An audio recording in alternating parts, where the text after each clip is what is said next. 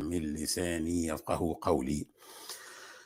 السلام عليكم ورحمة الله وبركاته. أهلا بحضراتكم في الحلقة رقم 15 من حلقات سلسلة تدبر أسماء الله الحسنى وهي الجزء الثاني من تدبر اسم الله الحميد.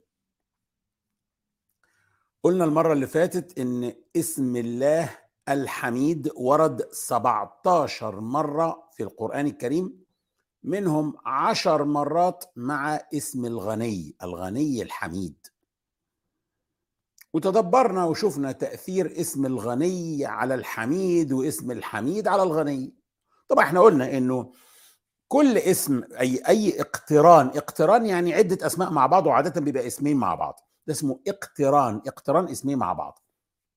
بيبقى كل اسم بيحمل المعنى بتاعه بالكامل.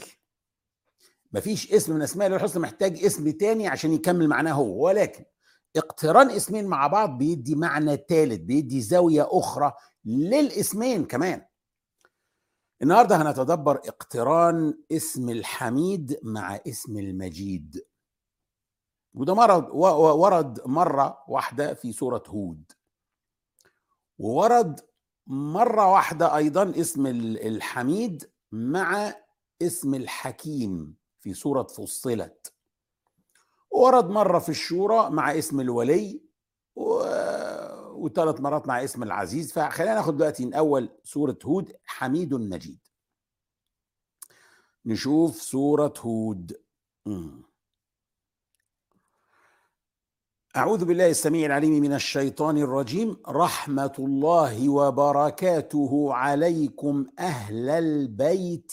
إنه حميد مجيد. عايزين ندرس الاقتران ده. هنا من يخاطب من؟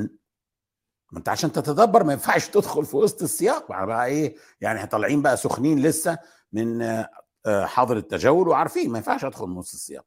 طبعا هنا القصة بدأت لما آه الملائكة اللي هم رسل الله جاءوا سيدنا إبراهيم بالبشرى. نرجع بقى كده ثلاث أربع آيات لورا عشر آيات لورا. آه لا أربع خمس آيات لورا. وهنلاقي ولقد جاءت رسلنا إبراهيم بالبشرى. قالوا سلاما قال سلام. فما لبث أن جاء بعجل حنيذ. يبقى إحنا كده فهمنا المشهد ده مشهد الملائكة اللي زارت سيدنا إبراهيم بالبشرى بيبشروه بغلام بأن هيجي له طفل من سارة. طبعا دخلوا عليه في هيئة رجال مسافرين ما عرفش إنهم ملائكة وقدم لهم عجل مشوي. فلما رأى أيديهم لا تصل إليه نكرهم وأوجس منهم خيفة. قالوا لا تخف إنا أرسلنا إلى قوم لوط. محدش طبعا يعني يتحط قدامه كباب وكفتة وما ياكلش إلا بقى يعني لو في حاجة غريبة وراه. ما كانش في فيجيتيريانز في الوقت ده. يعني ناويين على شر أو حاجة. ووقتها يا جماعة كان بيحصل كتير قوي ان إن قطع الطريق والاغاره على بيوت الناس و... وإن الناس تتظاهر إنهم مسافرين وبعدين يغدروا. بالناس في بيوتها. وسيدنا إبراهيم وزوجته يعني ناس كبار في السن. فخاف يكونوا إيه ناويين على شر. فهم طمنوه. وقالوا له إنهم ما بياكلوش. لانهم ما بياكلوش؟ يعني إحنا ملائكة هناكل إزاي؟ وإن هم ملائكة وربنا أرسلهم ليعذب الشواذ قوم لوط. مين واقف بقى وسمع الكلام ده؟ سارة. زوجة سيدنا إبراهيم اللي عجزت وهي أصلا ما بتخلفش حتى وهي صغيرة. فيقرا كده 71 وامرأته قائمة وامرأته قائمة فضحكت فبشرناها بإسحاق ومن وراء إسحاق يعقوب. لما سمعت إنهم ملائكة فرحت وضحكت. ما حاجة مضحكة طبعا يعني حد يجي له ملائكة فيقدم لهم أكل وشرب. فالملائكة بشرتها بإسحاق وقلنا إن إسحاق يتسك باللغة العبرية معناها يضحك أو الضحوك أو الضاحك. فبشروها بطفل اسمه إسحاق يتسك يعني يضحك. فهي عملت إيه؟ كمل كده 72 و73 قالت يا ويلتى أألد وأنا عجوز وهذا بعلي شيخا؟ إن هذا لشيء عجيب. قالوا أتعجبين من أمر الله؟ رحمة الله وبركاته عليكم أهل البيت إنه حميد مجيد. الملائكة قالوا لها أنت إزاي تتعجبي من أمر ربنا؟ فالملائكة صلت عليهم. يعني إيه صلت عليهم؟ يعني دعوا لهم بالرحمة والبركة. بالصيغة دي. رحمة الله وبركاته عليكم أهل البيت إنه حميد مجيد. فهمنا بقى ليه النبي عليه الصلاة والسلام لما قيل له يا رسول الله كيف نصلي عليك؟ قال صلوا علي هكذا. اللهم صل على محمد وعلى آل محمد كما صليت على إبراهيم وعلى آل إبراهيم إنك حميد مجيد. وبارك على محمد وعلى آل محمد كما باركت على إبراهيم وعلى آل إبراهيم إنك حميد مجيد. عشان كده النبي اختار هذا الاقتران حميد مجيد ليبقى في الصلاة عليه وعلى أهل البيت. لذلك لما نقول يعني لما نجد إن قول الله تعالى لما نزل يعني قول الله تعالى في سورة الأحزاب إن الله وملائكته يصلون على النبي. يا أيها الذين آمنوا صلوا عليه وسلموا تسليما. فإحنا أمرنا أننا نصلي على النبي صلى الله عليه وسلم ونسلم عليه تسليما فصلينا عليه قال لنا نصلي عليه بنفس الصيغة اللي صلت بها الملائكة عليه اللي هو إن على على آل إبراهيم لما قالوا إنه حميد مجيد. تمام كده فهمنا؟ طيب إيه بقى مجيد؟ المجد هو منتهى الشرف والرفعة. الله هو المجيد الذي له كل الشرف والذي يعطي الشرف. الشرف الحقيقي ليس في المال ليس في السلطة ليس في الجاه. الشرف والرفعة أن يرفعك الله. إن ربنا يرفع درجاتك. هو ده الشرف الحقيقي. هو ده المجد. فربنا المجيد يمجد. يمجد مين؟ يمجد من يرفعهم درجات. فيقول تعالى في سورة المجادلة يرفع الله الذين آمنوا منكم والذين أوتوا العلم درجات. والله بما تعملون خبير. وأرفع الدرجات ستكون بالتأكيد للرسل. والرسل كمان أنفسهم درجات فربنا بيمجد ويمجد ويفضل رسل على رسل. إحنا لا نفضل. إحنا المفروض لا نفضل أحدا من الرسل. إحنا ناخد كلهم. لكن لكن ربنا سبحانه وتعالى قال تلك الرسل فضلنا بعضهم على بعض. منهم من كلم الله ورفع بعضهم درجات. لا يوجد أشرف من الأنبياء. وأشرف الأنبياء محمد صلى الله عليه وسلم وإبراهيم فالله هو الذي شرفهم ومجدهم هم وآلهم العيلتين دول.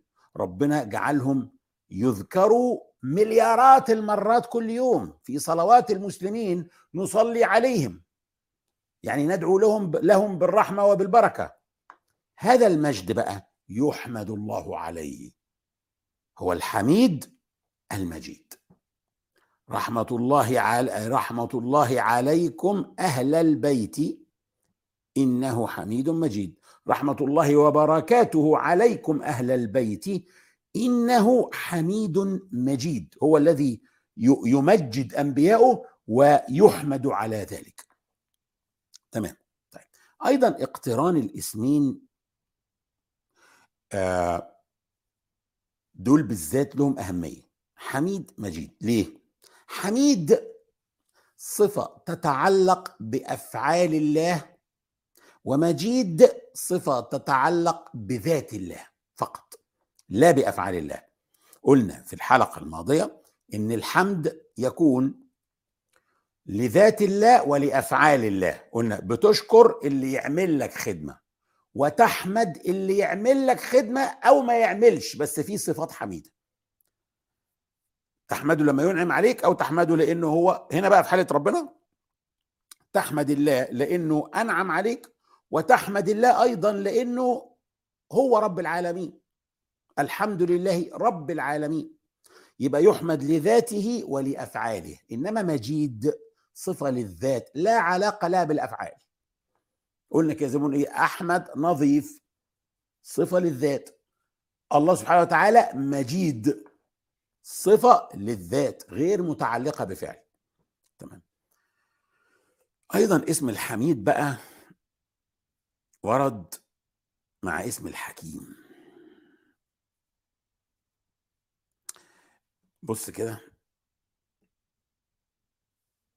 في سورة آه فصلت. إن الذين كفروا بالذكر لما جاءهم وإنه لكتاب عزيز لا يأتيه الباطل من بين يديه ولا من خلفه تنزيل من حكيم حميد. ربنا سبحانه وتعالى أعز كتابه.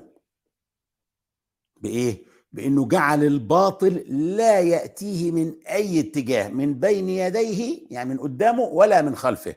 سواء دي معناها في الماضي ولا في المستقبل. أو معناها من من الشرق ولا من الغرب ولا من الشمال ولا من الجنوب. يعني لا يأتي الباطل لهذا القرآن اطلاقا. وهي غالبا معناها بيبقى لا في الماضي ولا في المستقبل لا من بين يديه ولا من خلفه. لذلك ده اللي بيخلي الحمقى والأغبياء يكرهوا هذا الكتاب. فيقفوا يحرقوه في السويد في السويد وهولندا والدنمارك ومش ليه بقى بيحرقوه؟ لأنهم لا يستطيعوا مناظرته. لا يستطيعوا الوقوف في وجه القيم التي ينشرها هذا الكتاب. فيحرقوه. يعني فاكرين إن هم كده بينتصروا عليه. هم لا يعرفوا قوة هذا الكتاب في الإشعاع اللي بيشعه مش في الورق والحبر اللي هم بيحرقوا على فكرة طب ما إحنا بنحرق المصاحف. لما يجي مصحف مثلا قديم عند الواحد واتقطع منه شوية بعض الأوراق وبعض الصفحات والمصحف أصبح مش كامل بنعمل فيه إيه؟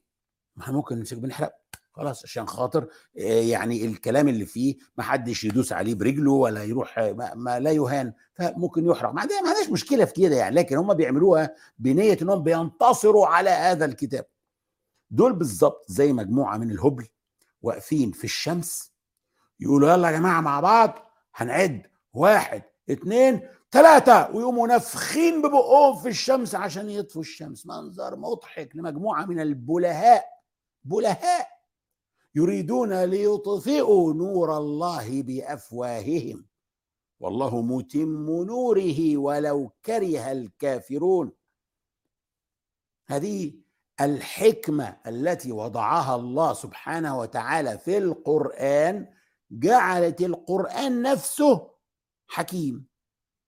ربنا سبحانه وتعالى بيقول ياسين والقرآن الحكيم. القرآن نفسه حكيم. عادة الإنسان الحكيم بيكتب كتاب. فالكتاب ده بيكون مفيد لأن فيه حكمة في كلامه. فيوصف ال... لكن كتاب نفسه الكتاب نفسه يوصف بالحكيم ما حصلتش إلا مع القرآن. لأن القرآن بيفيض بالحكمة لدرجة إنه وكأنه أصبح له شخصية خاصة وأصبح هو نفسه حكيم. لأن القرآن الكريم هو الكتاب الذي يستطيع أن يغير العالم. يعني محمد إقبال الشاعر الباكستاني شاعر الإسلام قال القرآن هو الكتاب الذي يستطيع أن يغير العالم. لأنه يستطيع أن يغير الإنسان. وإذا تغير الإنسان تغير العالم. لذلك ربنا بيقول بقى ذلك نتلوه عليك. من الآيات والذكر الحكيم. الذكر الحكيم القرآن. القرآن أصبح هو منبع الحكمة. دي نعمة وفرت علينا إحراج كتير جدا إن القرآن يكون كتاب حكيم. الحمد لله كل ما ندخل مناظرة بين القرآن وأي منهج من المناهج الأرضية القرآن ينتصر. ما من مرة انهزم القرآن. تخيلوا لو كنا بنعبد إله غير حكيم. طبعا كلامه هيبقى غير حكيم.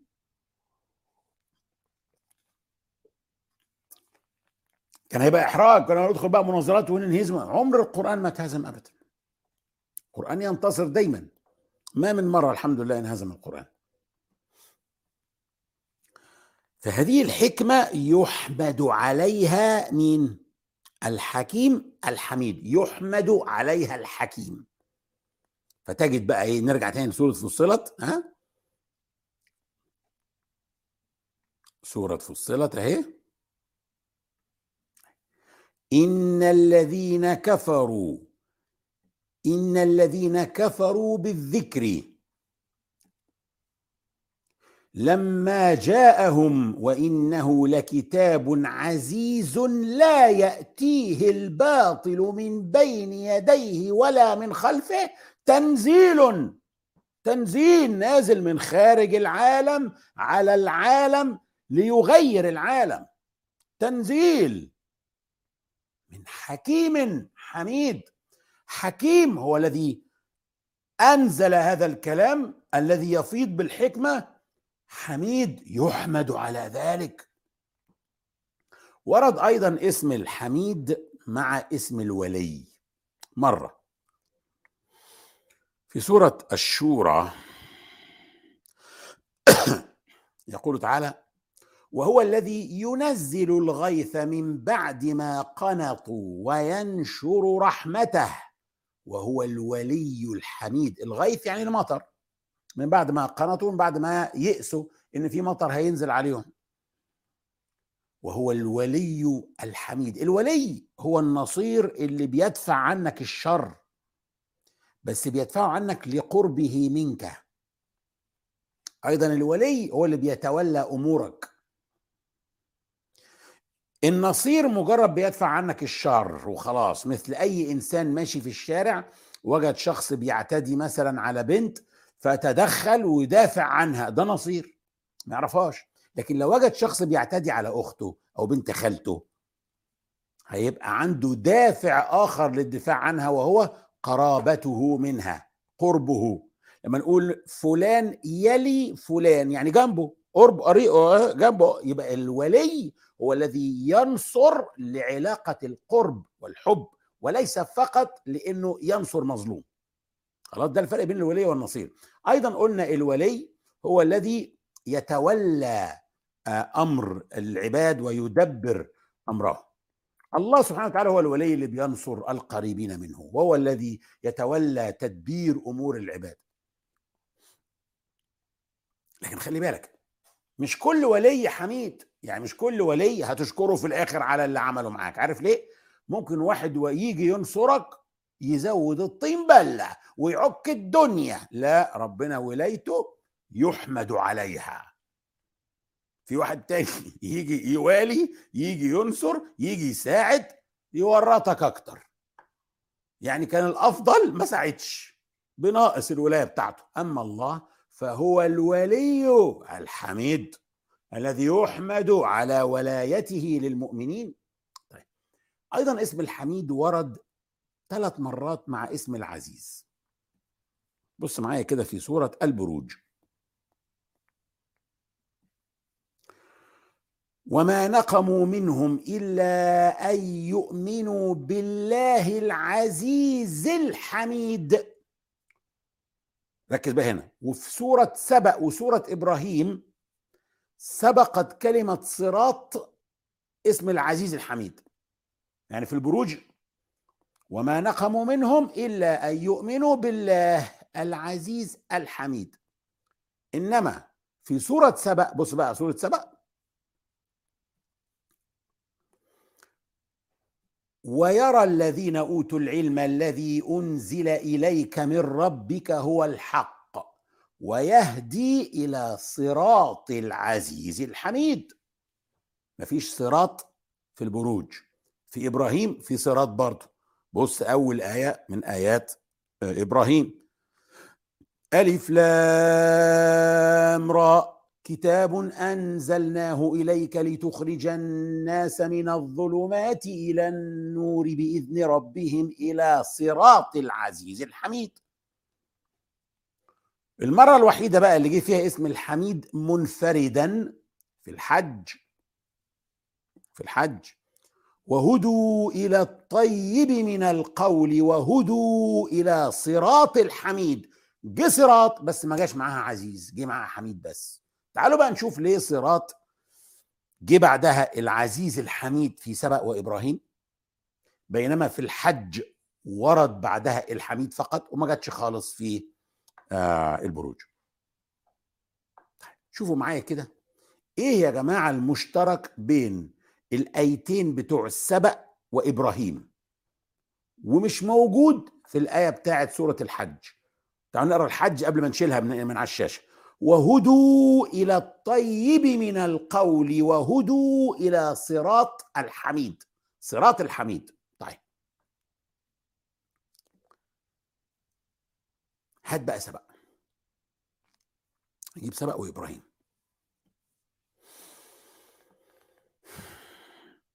ويرى الذين أوتوا العلم الذي أنزل إليك من ربك هو الحق ويهدي إلى صراط العزيز الحميد. إبراهيم حاول تركز تشوف إيه إيه المشترك فيهم. ألف لام را كتاب أنزلناه إليك لتخرج الناس من الظلمات إلى النور بإذن ربهم إلى صراط العزيز الحميد. الآيتين دول بيتكلموا عن كتاب الله اللي بيهدي إلى الحق وبيخرج من الظلمات إلى النور وبيهدي الناس في الدنيا إلى صراط العزيز الذي يغلب ولا يغلب الحميد في ذاته والذي يحمد على هذه العزة والذي يحمد على هذه الهداية بالقرآن إلى هذا الصراط. خلاص؟ يبقى دي آية بتتكلم عن هداية ربنا في الدنيا في الدنيا بالقرآن. فبيهدي إلى صراط العزيز اللي هيعز المؤمنين الحميد. أما آية الحج يا جماعة مش بتتكلم عن القرآن خالص. آية الحج بتقول إيه؟ وهدوا إلى الطيب من القول وهدوا إلى صراط الحميد. بتتكلم عن الناس في الجنة اللي ربنا بيهديهم إلى الطيب من القول. مش فاهم. يعني ربنا بيهديهم بعد ما يخشوا الجنة؟ آه يعني واحد بعد ما دخل الجنة ربنا لسه بيهديه؟ آه. بيهديه لإيه؟ وهدوا إلى الطيب من القول. أنت تخيل نفسك داخل الجنة في وسط مرة واحدة فلقيت أبواب اتفتحت ولقيت نعيم وقصور وأنهار ومناظر خلابة. هيحصل لك إيه؟ يول بستاند هتتنح هتتنح.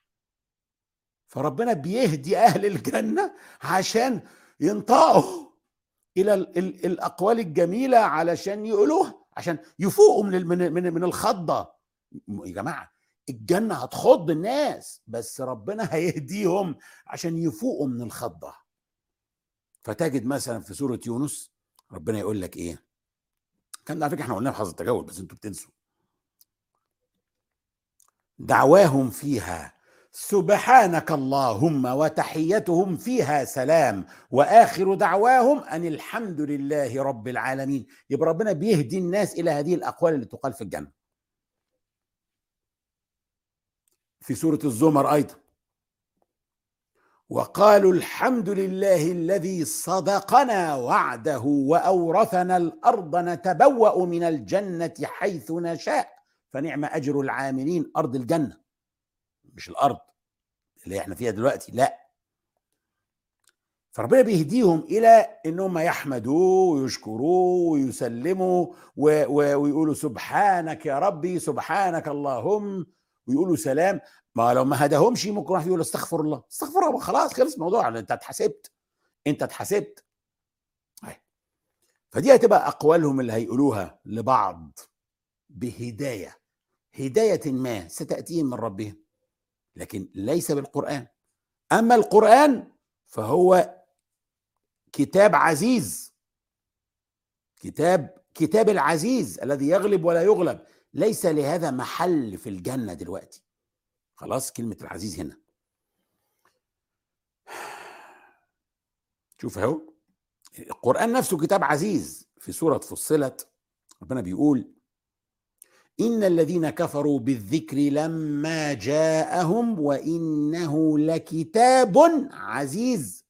فهو كتاب عزيز يهدي لصراط العزيز الحميد. أما في الجنة فليس الكتاب العزيز هو اللي بيهدي إنما هي هداية ما هداية هداية ما ستأتي للمؤمنين تهديهم إلى الطيب من القول وتهديهم لصراط الحميد عشان يحمدوا يقولوا الحمد لله رب العالمين. هذا يستوجب الحمد. طيب. عشان كده تجد في سورة الحج وهدوا إلى الطيب من القول وهدوا إلى صراط الحميد. طيب. نرجع بقى شوية لاسم الحميد تاني كده ونشوف انت واجبك إيه نحو الله سبحانه وتعالى بناء على فهمك لهذا الاسم. اسمه الحميد يبقى أول حاجة واضحة إنك تحمد الله. يعني ما مش محتاج. أول حاجة من واجباتك بعد ما فهمت اسم الحميد ومقتضيات اسم الحميد إنك تحمد الله على نعمه عليك. وأولها عارف إيه؟ أنه هو الله. وإنك عبد لله أو انت امل لله. لأن ده هو اللي بيرفع من قدرك أنت ومن قدرك أنت. تخيل لو كنت بتعبد بقرة. تخيل لو كنت بتعبد إنسان مثلك. تخيل لو كنت بتعبد صنم من الحجر. أو بتعبد عدم زي الملحدين. ما الملحد بيعبد. بس بيعبد إيه؟ بيعبد شهواته. لأن من ليس عنده إله يعبده يعبد شهواته. نحن الحمد لله نحن بقى نحمد الله أن إلهنا هو الله. قال الشاعر ربي كفاني فخرا أنك لي رب وكفاني عزا أني لك عبد. عرفت بقى تحمد ربنا عليه دلوقتي؟ أول حاجة تحمده عليها أنه هو الله. الحمد لله. على انه هو الله. وخلي بالك إن الحمد لله جملة كاملة المعنى. قصيرة جدا. مكونة من مبتدأ وخبر. الحمد لله خلصت. جملة خلصت. لو قلتها زي ما هي كده ببساطة بالبساطة دي وبالسهولة دي وبالسلاسة دي أنت كده حمدت الله وقد قلت وأبلغت. أنت كده تمام جدا. خلي بالك ده دي نعمة انت هتحمد ربنا عليها دلوقتي. وهوريك ليه. الحمد لله جملة بسيطة سهلة من كلمتين جامعة للحمد. يستطيع إن يحمد بها أي إنسان حتى لو إنسان ضعيف الثقافة أمي ست عجوزة أمية كل دول. سهل قوي الحمد لله.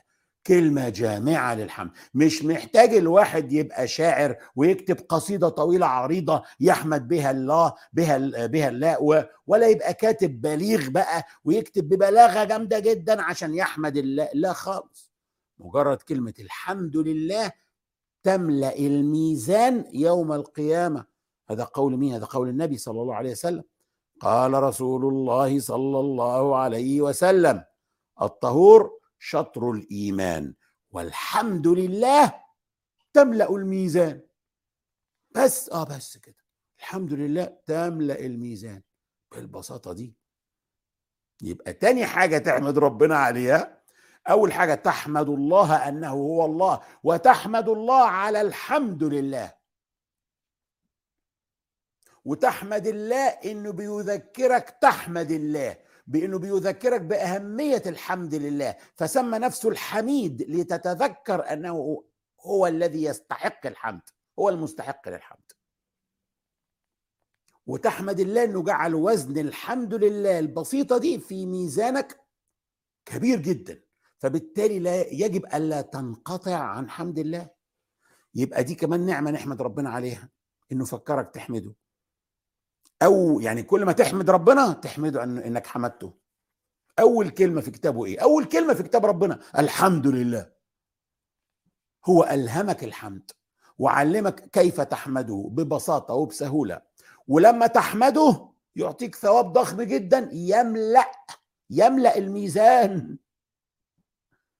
قال رسول الله صلى الله عليه وسلم الطهور شطر الإيمان والحمد لله تملأ الميزان.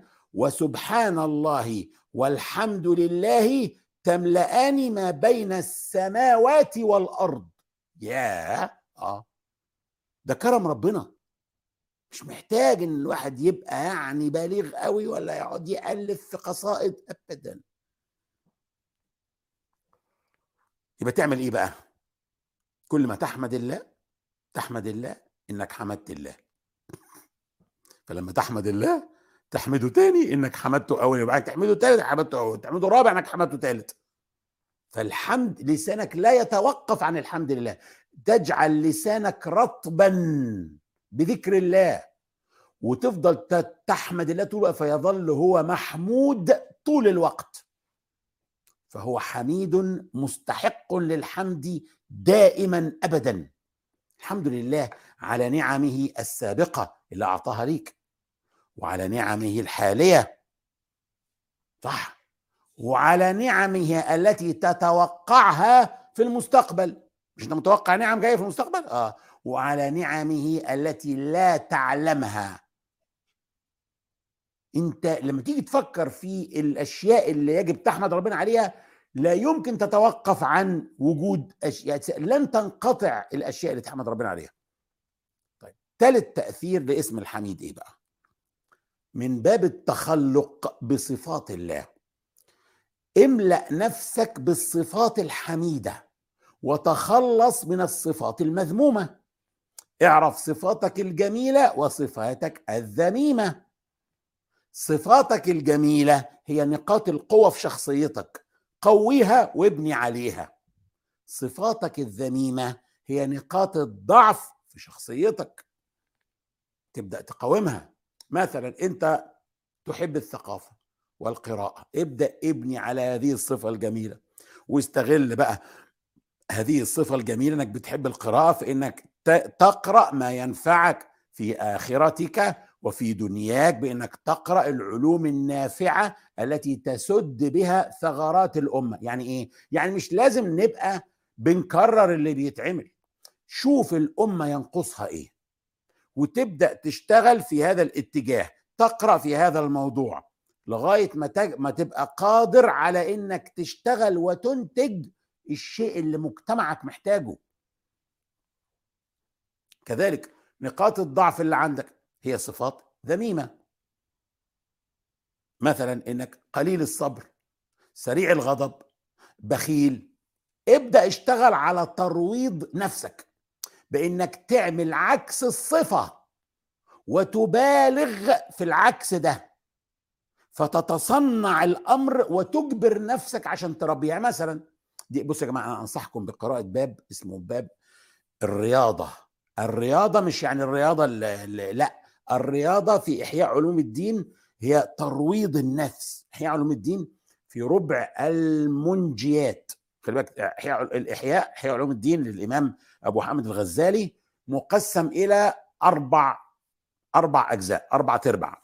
ربع العبادات ثم ربع العادات ثم ربع المهلكات ثم ربع المنجيات. مش عايز أقول لكم أهمية الكلام ده. ده المهلكات خطيرة. عنده مثلا آفات اللسان عشرين آفة من آفات اللسان. حاجات جميلة جدا. ففي ربع المنجيات عنده باب اسمه باب الرياضة. إزاي أنت تكتشف نقاط الضعف اللي عندك وإزاي تشتغل عليها عشان تحسنها وتقويها. أنا بعتبره أفضل ما كتب في مسألة تربية النفس. أول خطوة إنك تعمل تعملها إنك تعرف عيوبك الأول عشان تصلحها. طيب تعرف عيوبك إزاي؟ المؤمن مرآة أخيه. يعني إيه المؤمن مرآة أخيه؟ مش ده حديث شريف؟ طيب يعني إيه المؤمن مرآة أخيه؟ أنت بتشوف إيه في المراية؟ ها؟ بتشوف إيه في المراية؟ لو قلت بشوف نفسي يبقى أنت غلطان. أنت ما بتوقفش في عشان تشوف نفسك. لو أنت عاوز تشوف نفسك هتطلع الموبايل وتدور على صورة سيلفي حلوة كده أنت واخدها لنفسك وفي خلفيتك برج ايفل ولا حاجة. وزي الناس بقى اللي هم عندهم النرجسية دي طول النهار يبصوا على صورهم. لا. أنت بتقف أمام المرآة عشان تشوف عيوبك.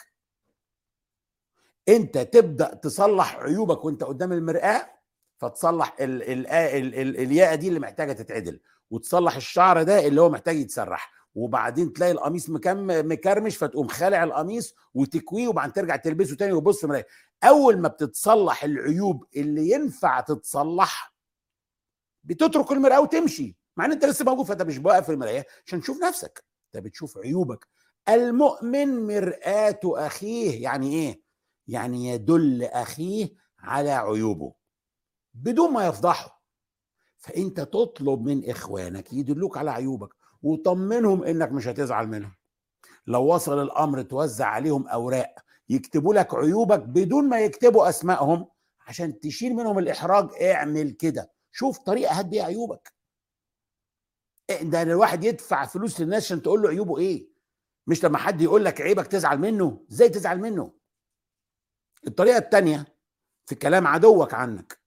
ما ترميش كل كل اتهامات عدوك ليك في الزبالة. لا ممكن يكون مش بيفتري عليك وفيك فعلا بعض هذه العيوب. ممكن يكون بيبالغ شوية عشان كرهك لكن لكن العيب ده موجود فيك برضه ولو بشكل أقل شوية. لكن أنت لازم تعرف أنت أنت تبحث عن عيوبك إيه؟ لازم تبحث عنها. المهم إنك بهذه الطريقة هتزود الصفات الحميدة اللي فيك عن طريق الرياضة يعني ترويض النفس ويبقى انت كده تدبر يعني اسم الحميد هو اللي غيرك. ما ننساش ما ننساش إنه آآ آآ إن إحنا بنتدبر كل الأسماء دي أصلا ليه؟ ربنا قال ولله بيقول الله لا إله إلا هو له الأسماء الحسنى له أسماء حسنى. ولله الأسماء الحسنى فادعوه بها فأنت تفهم الاسم عشان تقدر تعرف أنت بتطلب من ربنا إيه. وذروا الذين يلحدون في أسمائه سيجزون ما كانوا يعملون. وقال صلى الله عليه وسلم إن لله تسعة وتسعين اسما مئة إلا واحدة. من أحصاها دخل الجنة. فأنت لازم تركز في المسألة دي إنك النهارده انت خلصت اسم الله الحميد فهمته عرفت مقتضياته تتعلم بقى كيف تحمد الله في أذكار الصباح وفي أذكار المساء. اللهم ما اللهم ما أصبح بي من نعمة وفي المساء تقول ما أمسى بي من نعمة أو بأحد من خلقك فمنك وحدك لا شريك لك فلك الحمد ولك الشكر. يا ربي لك الحمد كما ينبغي لجلال وجهك وعظيم سلطانك. سبحان الله وبحمده عدد خلقه ورضا نفسه وزنة عرشه ومداد كلماته. سبحانك اللهم وبحمدك أشهد أن لا إله إلا أنت أستغفرك وأتوب إليك. تتعلم صيغ الحمد. مهما حمدنا الله وشكرنا الله وأثنينا على الله فهذا لا يكفي. شكر نعمة واحدة من نعمه علينا. طب ليه بنعمل كده؟ عشان ننال رحمة الله. فإذا رحمنا أدخلنا الجنة. هذا والله أعلى وأعلم. إني داع فأمنوا اللهم ربنا ورب السماوات ورب الأرض ورب كل شيء ومليكه. فالق الحب والنوى. منزل التوراة والإنجيل والقرآن العظيم. نعوذ بك من شر كل دابة أنت آخذ بناصيتها. أنت الأول فليس قبلك شيء وأنت الآخر فليس بعدك شيء وأنت الظاهر فليس فوقك شيء وأنت الباطن فليس دونك شيء. اقض عنا الدين اقض عنا الدين وأغننا من الفقر. اللهم أنت الله لا إله إلا أنت أنت الغني ونحن الفقراء إليك. اللهم أغننا بالافتقار إليك ولا تفقرنا بالاستغناء عنك. نعوذ بك من الفقر إلا إليك. اللهم اكفنا بحلالك عن حرامك وأغننا بفضلك عمن سواك. اللهم ما أمسى بنا من نعمة أو بأحد من خلقك فمنك وحدك لا شريك لك فلك الحمد ولك الشكر. يا ربنا لك الحمد كما ينبغي لجلال وجهك وعظيم سلطانك. نحمدك كما ينبغي لجلال وجهك وعظيم سلطانك. اللهم تب علينا إنك أنت التواب وحسن أخلاقنا بالصفات الحميدة والأخلاق الكريمة. اللهم إنا نسألك حبك وحب من يحبك وحب كل عمل يقربنا إلى حبك. اللهم ما رزقتنا ما نحب فاجعله قوة لنا فيما تحب. وما زويت عنا مما نحب فاجعله فراغا لنا فيما تحب. اللهم اجعل حبك أحب إلينا من اهلنا وأموالنا ومن الماء البارد على الظمأ. اللهم حببنا إليك وإلى ملائكتك وأنبيائك ورسلك وعبادك الصالحين واجعلنا ممن يحبك ويحب ملائكتك وأنبياءك ورسلك وعبادك الصالحين. اللهم أحيي قلوبنا بحبك واجعلنا لك كما تحب. اللهم اجعلنا نحبك بكل قلوبنا ونرضيك بكل أجسادنا. اللهم اجعل حبنا كله لك وسعينا كله في مرضاتك. اللهم اجعلنا ممن أحصوا أسماءك الحسنى وبلغنا بها جنتك. اللهم اجعل القرآن الكريم ربيع قلوبنا ونور صدورنا وجلاء أحزاننا وذهاب همومنا وغمومنا ومغفرة ذنوبنا. أسأل الله العلي العظيم أن يجعل هذا التدبر في ميزان حسناتي وحسناتكم جميعا. اللهم فاطر السماوات والأرض عالم الغيب والشهادة أنت تحكم بين عبادك فيما كانوا فيه يختلفون فبحق كل حرف في كتابك تلوناه أو تدبرناه. اكفنا وأهلينا وإخواننا وأخواتنا شر كل من يكيد لنا ولهم. واحفظنا وإياهم من شرورهم ونجعلك اللهم في نحورهم فأنت الوكيل ولا حول ولا قوة إلا بك. اللهم بحق كل حرف في كتابك تلوناه أو تدبرناه أيد بنصرك المرابطين في الأرض المباركة فلسطين. اللهم سدد رميهم وخيب رمي عدوهم وانصرهم على عدوك وعدوهم. وكن مع إخواننا في تركستان الشرقية وفي الشام وفي كشمير وفي الهند. وانصر من نصرهم واخذل من خذلهم وطهر المسجد الأقصى من الدنس فإنهم لا يعجزونك. اللهم احفظ المسلمين من الزلازل والغرق والهدم والأمراض.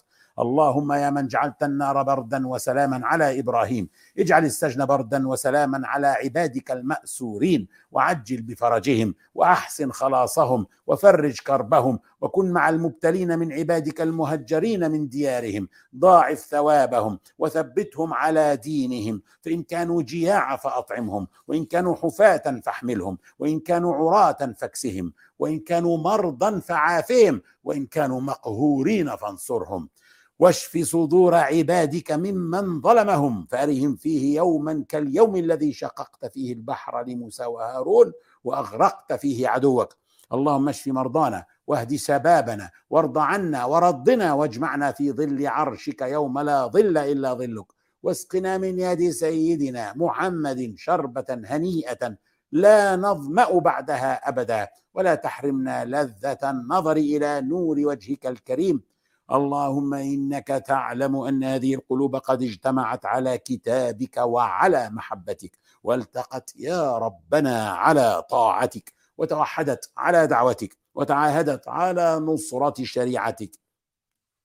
فوثق اللهم رابطتها وأدم ودها واهدها سبلها واملأها بنورك الذي لا يخبو واشرح صدورها بفيض الإيمان بك وجميل التوكل عليك. وأحيها يا ربنا بمعرفتك. وامتها يا مولانا على الشهادة في سبيلك. إنك نعم المولى ونعم النصير. وصل اللهم وسلم على سيدنا محمد. ونراكم الأسبوع القادم في مثل هذا اليوم إن شاء الله يوم السبت 25 مارس الساعة العاشرة بتوقيت القاهرة مع لفظ الجلالة الله. والسلام عليكم ورحمة الله وبركاته.